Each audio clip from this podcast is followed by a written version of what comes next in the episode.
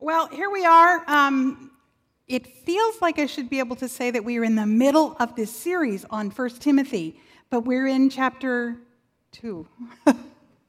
um, that, that's a good thing. Hooray! We got through chapter 1, we're in chapter 2. Um, I think that it's interesting the way that we're doing this. We could probably still be talking about 1 Timothy come Advent. Um, I don't know. Look out, 1 Timothy at Christmas may be happening. Um, I think before we get started in anything else today, I would just love to read our passage so we can kind of orient and focus and know where we are. Um, so if you will stand for the reading of the word, uh, we're starting in 1 Timothy 2 1. I urge then, first of all, that petitions, prayers, intercession, and thanksgiving be made for everyone, for kings and all those in authority that we may live peaceful and quiet lives in all godliness and holiness. This is good and pleases God our Savior, who wants all people to be saved and to come to a knowledge of the truth. For there is only one God and one mediator who can reconcile God and humanity, the man Christ Jesus. He gave his life to purchase freedom for everyone. This is the message God gave to the world at just the right time.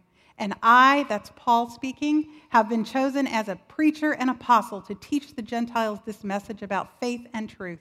I'm not exaggerating, just telling the truth. In every place of worship, I want men to pray with holy hands lifted up to God, free from anger and controversy.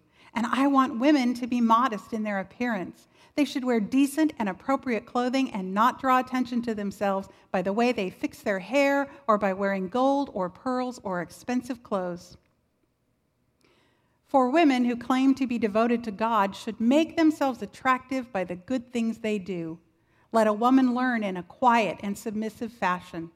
I do not permit her to teach with the intent to dominate a man. She must be quiet and gentle in her demeanor. This is the word of the Lord and you can be seated. Okay. Now, for some of you hearing that passage, this is the experience that you just had right here. And not only did that elephant come through that front door, but it walked all the way up and stood right here beside me sort of like the bunny and Harvey, but it's definitely the elephant in the room. And the elephant in the room, let's name it, is that this passage is often used in a discussion and a debate and a controversy over women in ministry leadership. So there's our elephant in the room let's face it, there are a few passages in the New Testament that are more difficult than this one, than this, this last section here.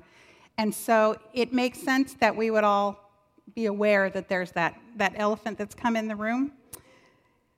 But, well, I don't want to disappoint you, but the truth is, we are not going to talk about women in ministry leadership this morning. Sorry. I did. I heard an ah over here. But if you feel, you know, like Adrienne does, I want to hear about that. You are in luck because we are going to deal with that very topic in a few weeks. Pastor Art's going to preach it, and we are going to devote our focus and, and, and our worship to what God has for us in that, in that particular arena. Um, so, just so you know, in the interest of a strictly no elephants policy. We're going to ask the elephant to go sit down and show up a little bit. And so that we can help Art prepare for his sermon, I'm going to ask that if you have questions or concerns or confusion about women in ministry leadership, here's what you do you send your questions to art at marincovenant.org and you put in the subject line women in ministry so that he will know that you're helping him with his sermon. You know, Jeff said to me after our first gathering, he said, I think we should tell them we're pretty serious about that. So we're serious about that because it is an important topic. I'm making fun of it a little bit because it's a little awkward with me up here today. but um, it's a serious topic that we need to discuss. So if you have questions, that's where they go. Got it? Four weeks. Four weeks. Four weeks. Don't miss it. All right. Thank you. Here's the other reason we're not going to talk about women in ministry leadership today. The other reason is that's not what this passage is really about. So while there are other places in Scripture that that's discussed, and discussed sometimes with a little confusion and sometimes a little more clearly, that's not what this is about. So let me set this whole passage from the very beginning of what we read to the end of what we read in context in this letter to, to Timothy that we've been reading. First of all, Paul starts this letter to Timothy, his mentee, his uh, son in the faith, warning about the dangers of allowing false doctrine to come into the church.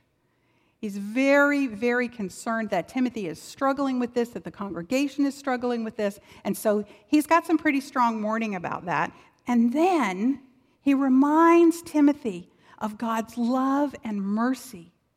And he kind of illustrates this by referring to his own, Paul's salvation. Here he was, Saul, this this man who deliberately went out and persecuted Christ followers, allowed them to be killed, sought them out to, to be killed, and now, by the grace of God, he's not only one of them, but he is the biggest fan of Jesus ever. So he reminds Timothy of this. And then last week, Jeff talked about the passage that comes in the middle of this, of this group of uh, verses that we read today about the truth of the gospel and how important that is, and how without God, without Jesus, our lives are shipwrecked. They are broken on the rocks.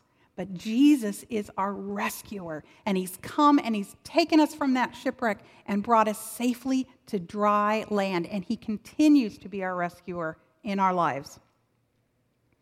So, this truth of who Jesus is and what he's done, and, and making sure that we do know the truth and not uh, fall victim to false doctrines. This is all what's come before the passages that I just read for you.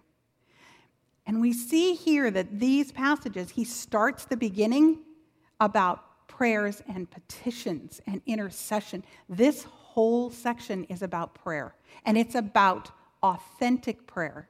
You know, he started with false doctrine, what's true, what's false. Now we're talking about authentic prayer, honest prayer, as opposed to uh, something that might be false.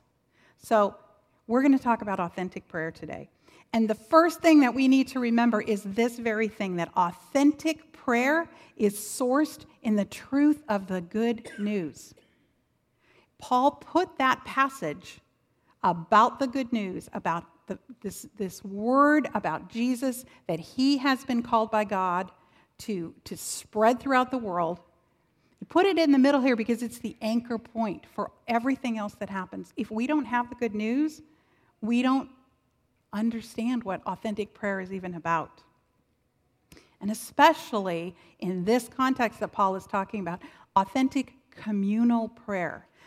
I think it was so sweet, as Jeff would say, this time of prayer that we had earlier today as a community, as a body. And it was so wonderful to hear people's prayers from this heart of love and um, I want to say respect, but that almost sounds like a, a, strange word to use for God. But it is this heart of love and thankfulness and awareness that, that Jesus is our King what he's done for us and, and what changes that's made in our life. And so you heard those prayers coming forth from us as a body. Was just so sweet. And that's what Paul is talking about here. And he even, it, it kind of expands it all into all of worship. Um, look at this quote. This is from um, Dr. John Phelan, who's at North Park Theological Seminary. He was the president and dean, and now he's the senior professor of theological studies. He says the mission of the triune God is to draw human beings into the eternal life shared by Father, Son, and Holy Spirit. See that that's this is this communal life experience that the Godhead shares. Worship is the most basic action for creatures, us, the created ones, and the most meaningful action of followers of Jesus. The whole life of a Christian is formed by an encounter with God within the worshiping community. And that's what I hope you've been experiencing here so far today through our singing, through our prayer, even through our body life discussion where we talk about, you know, we need to clear the chairs for VBS. We need to clear the chairs to make room for VBS so our children can have this kind of an experience this week. That's what it's all about. So, that's where authentic prayer is sourced. Secondly, authentic prayer reflects the truth of our becoming more like Christ. See, it's not just that it's sourced in this abstract, separate knowledge of who God is, but it's sourced in our relationship with Him, our knowledge of the truth through the Holy Spirit who lives within us. First of all, in our desire to care for our fellow human beings. This is what Paul wants the congregation in Ephesus and wants us to experience is to, to want to care for every human being. He says he wants prayers and petitions and intercession for everyone. He doesn't clarify that by saying, just the people uh, in your church, just your brothers and sisters in Christ, just the brothers and sisters in Christ that agree with you and that you like. It doesn't say any of that. He says, for everyone, for all the people of the world, for all the leaders of the world. This is who we're supposed to be praying for and caring about through our prayers. Look at this quote from John Calvin. He says, Our prayer must not be self centered. It must arise not only because we feel our own need as a burden we must lay upon God. And notice that he doesn't say that's not appropriate. It's totally appropriate to come to God with our own needs and burdens. But it also because we are so bound up in love for our fellow men that we feel their need as acutely as our own. To make intercession for men is the most powerful and practical way in which we can express our love for them. And in the uh, interests of the elephant in the room, when John Calvin was saying this, he meant that term men as mankind. All of us. Pray for men, pray for women. We're all in there. Look at that. We are so bound up in love. That's our becoming like Christ, to love our fellow human beings so much that we almost can't not pray for them. For God so loved the world, that's how we are to love the world. So that's the first part of authentic prayer is to desire and to yearn to care for our fellow human beings through our prayer. Secondly, um, we're to be in unity with our brothers and sisters in the body of Christ. This is, this is a part of what being able to pray authentically entails. You know, um, this kind of gets into that second half of the passage. So we see Paul say, I want men to raise holy hands in prayer without anger or disputing. Holy hands, hands that have been redeemed by God. This prayer is sourced in this knowledge and living out of the life that God has given us through Jesus. And he talks about this idea of anger and disputing. Now, I'm sure that none of you have done this, but I will confess that I probably have. You ever been in a situation where somebody begins to pray out loud in a group and you feel like they're really not talking to God, but they're talking to the guy three over, instructing him, correcting him, admonishing? That's not authentic prayer. That's something else. That's handling anger or dispute or disagreement under the title of prayer. And Paul is saying it is not appropriate to use prayer that way, and it is not appropriate, actually, to pray together as a community when you have something against each other, when you're in disagreement. He talks about that again when he talks about communion. We are to be reconciled to each other as the body of Christ. Authentic prayer comes from that communal heart to focus on God, to see His will done. It's not about arguing, disputing, disagreeing. He then goes on and he talks about the women. I want the women to dress modestly.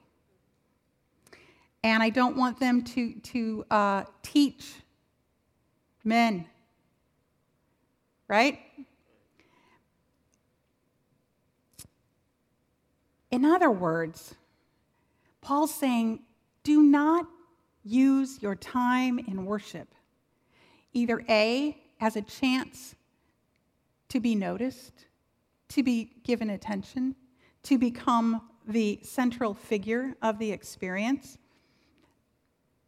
I want you to know that I'm not saying that women shouldn't dress nice in church. Although I will say that I didn't wear pearls. The only gold I have on is my wedding ring, and I didn't braid my hair today. but seriously, this is about dressing so that people will notice you. And women, it's not true for all of us, and it is also true for some men, but generally, we tend to compete with each other for place by the way that we look. So we look at whose shoes are the best and think, oh, next week I'm wearing my such and such shoes because they're better than hers. And oh, I have a better outfit. Oh, I just got my hair done. And we lose the fact that this is not about us. We lose the fact that it's about God and that our value is sourced in who He is and what He's done for us, not in how well we did our hair this morning. So please understand, we're not saying that God doesn't want you to dress nicely. What we're saying is, don't make that the reason that you're coming to church and wearing your clothes. Don't make that be what this is all about. Secondly, well, let me tell you a little bit about women in worship in general in this time period. There are, there are two sides that come into bear for women in this church in Ephesus. First of all, Jewish women who've converted came from a background where when they went to worship in the temple, the women could not worship with the men. They had their own separate section off in the back, and trust me, they were expected to be quiet. They weren't allowed to mingle, they weren't allowed to have any kind of verbal participation in the service. So these women, for the first time, are experiencing a time of communal corporate worship with their husbands, with their sons, with their brothers. They have no idea what that's supposed to look like. They have no experience with that. On the other hand, we have women who are converting from pagan worship. And one of the biggest uh, temples that was in Ephesus was the Temple of Artemis. Artemis was uh, a female deity. Um, a lot about her was involved in wisdom. And most followers of Artemis believed that women were superior to men and that they needed to take charge and they needed to take their place and put men in theirs. So these women came into a church where they were used to being very vocal, where they were used to feeling superior and letting everybody know. So we have these women who are trying to find their place in the congregation, in the life of the body, what does it look like here? And some of them were enjoying the fact that they were no longer in the Jewish temple and could speak out loud and tell people what they thought. And some of them were bringing in their ideas from pagan worship and they were talking. And so women were making their, their opinions, their teachings, their experiences known very loudly and verbally, whether they were right or not. And so we get this picture of men who are praying loudly but arguing with each other and in disagreement, women who are shouting, maybe even shouting down the, the man who's preaching, Timothy. It sounds to me like the worship in Ephesus was chaotic, loud, absolutely crazy. And Paul's saying this is not what's intended for worship. So, We need to think about Christians praying in unity. We need to think of ourselves in unity, not trying to be the best, not trying to make our way the way that everybody else, you know, it's not about us. It's not about our, our winning the argument. It's about, as a community, our prayer being sourced in this truth of who God is and what He's done for us and what He wants for the world. So, unity as a body. Ladies and gentlemen, brothers and sisters, if we can't get that right here inside of this place, it's not ever going to happen out there. Thirdly, this means we need to value and focus on what God values and to pray for it to become reality. See, we want to care for our fellow human beings, and we need to be in unity with each other here in, in prayer, here in worship. But that's not where it stops. We need to take that out into the world and pray for God's will, His peace, His godly and holy life that He wants to provide to come to everybody, that they all may come to knowledge of Christ, and that it, the kingdom becomes more and more a part of the world. All right, next, because it follows right on the heels of this authentic prayer manifests, it makes real peaceful, holy, and godly lives through salvation in Christ. First of all, in our families. You know, in the passage about men and women, in those last few verses, those words, man, woman, can also be translated husband and wife. So we're talking about this unity and peace and holiness that needs to come into the family, into the marriage, and into our lives with our children. Authentic prayer helps manifest, it brings this about in our family life. It also manifests clearly in our churches. We've already talked about that. We've talked about how we need to be respectful and reconciled with each other. Remember, we're talking about authentic prayer here. Authentic prayer sourced in relationships that are healthy and not conflicted or destructive. And lastly, because we can do it in here, because it happens in here, and we work so hard to source that and to remember who our God is, who we belong to, whose body we are, then it will manifest in our broader culture. It's why we're to pray for others. It's why we're to pray for our kings and leaders, that the world may live peaceful, godly, holy lives. Next, authentic prayer is a choice. We see that Paul is calling people to, to pray authentically. He's calling the men and women of the body to pray authentically. So, right there, we can see that we get to choose what we do. But it's also something that Jesus thought was of pretty serious significance. Look at Matthew 6. In Matthew 6 1, Jesus says, Be careful not to do your acts of righteousness. And he's talking about prayer as well as some other things. But right now, let's focus on prayer. In front of others to be seen by them. If you do, you will have no reward from your Father in heaven. And then he says a little bit later on in verse 6 When you pray, do not be like the hypocrites for they love to pray standing in the synagogues and on the street corners to be seen by others. Truly, I tell you, they have received their reward in full. In other words, don't stand and pray so that people can see you and see how great you pray, or how great your clothes are, or how well you're able to argue that. That's not authentic prayer, that's just talking really loud. We call it prayer, but that's not authentic prayer. And Jesus says this is not it. Look at what he says in Luke. To some who were confident of their own righteousness and looked down on everyone else, Jesus told this parable. Two men went up to the temple to pray, one a Pharisee and the other a tax collector. The Pharisee stood by himself and prayed, God, I thank you that I am not like other people robbers, evildoers, adulterers, people with icky clothes. Or even like this tax collector. I fast twice a week and I give a tenth of all I get.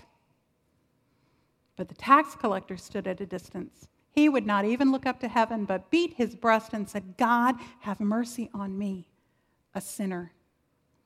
I tell you that this man, rather than the other, went home justified before God. For all those who exalt themselves will be humbled, and those who humble themselves will be exalted. Prayer is not about putting yourself first. Authentic prayer is about putting God first, and it is a choice we get to make. Next, authentic prayer and the holy life it manifests is a choice that pleases God.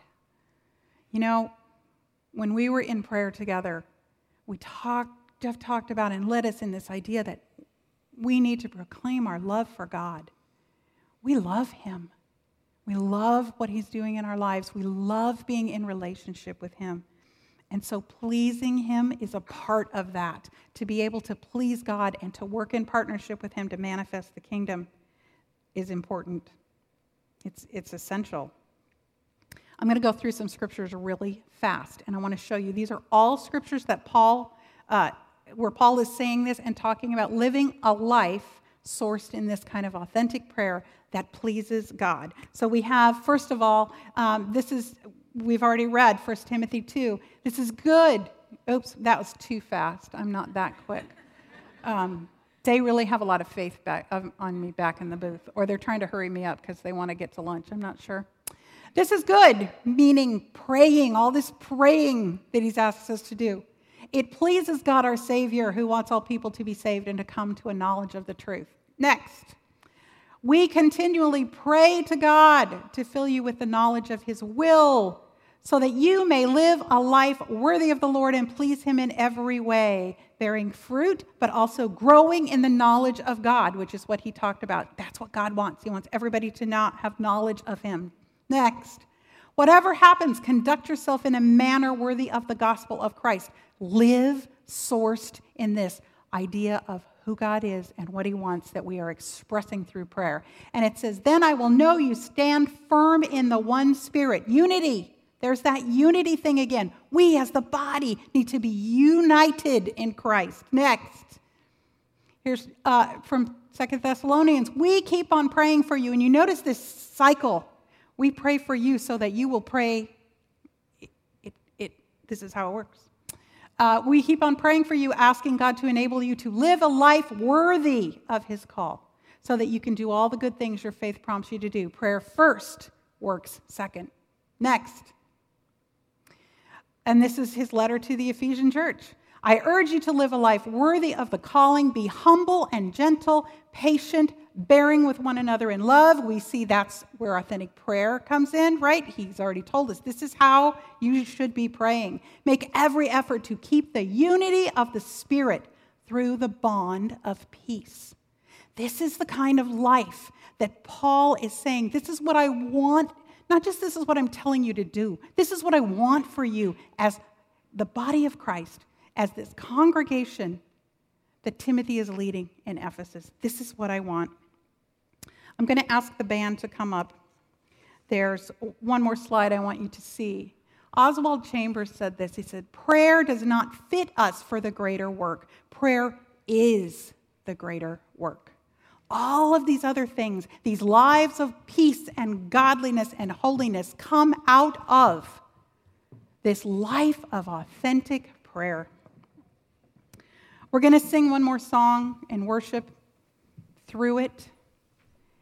And I'm going to ask you to ask God. Well, actually, let's pray this together.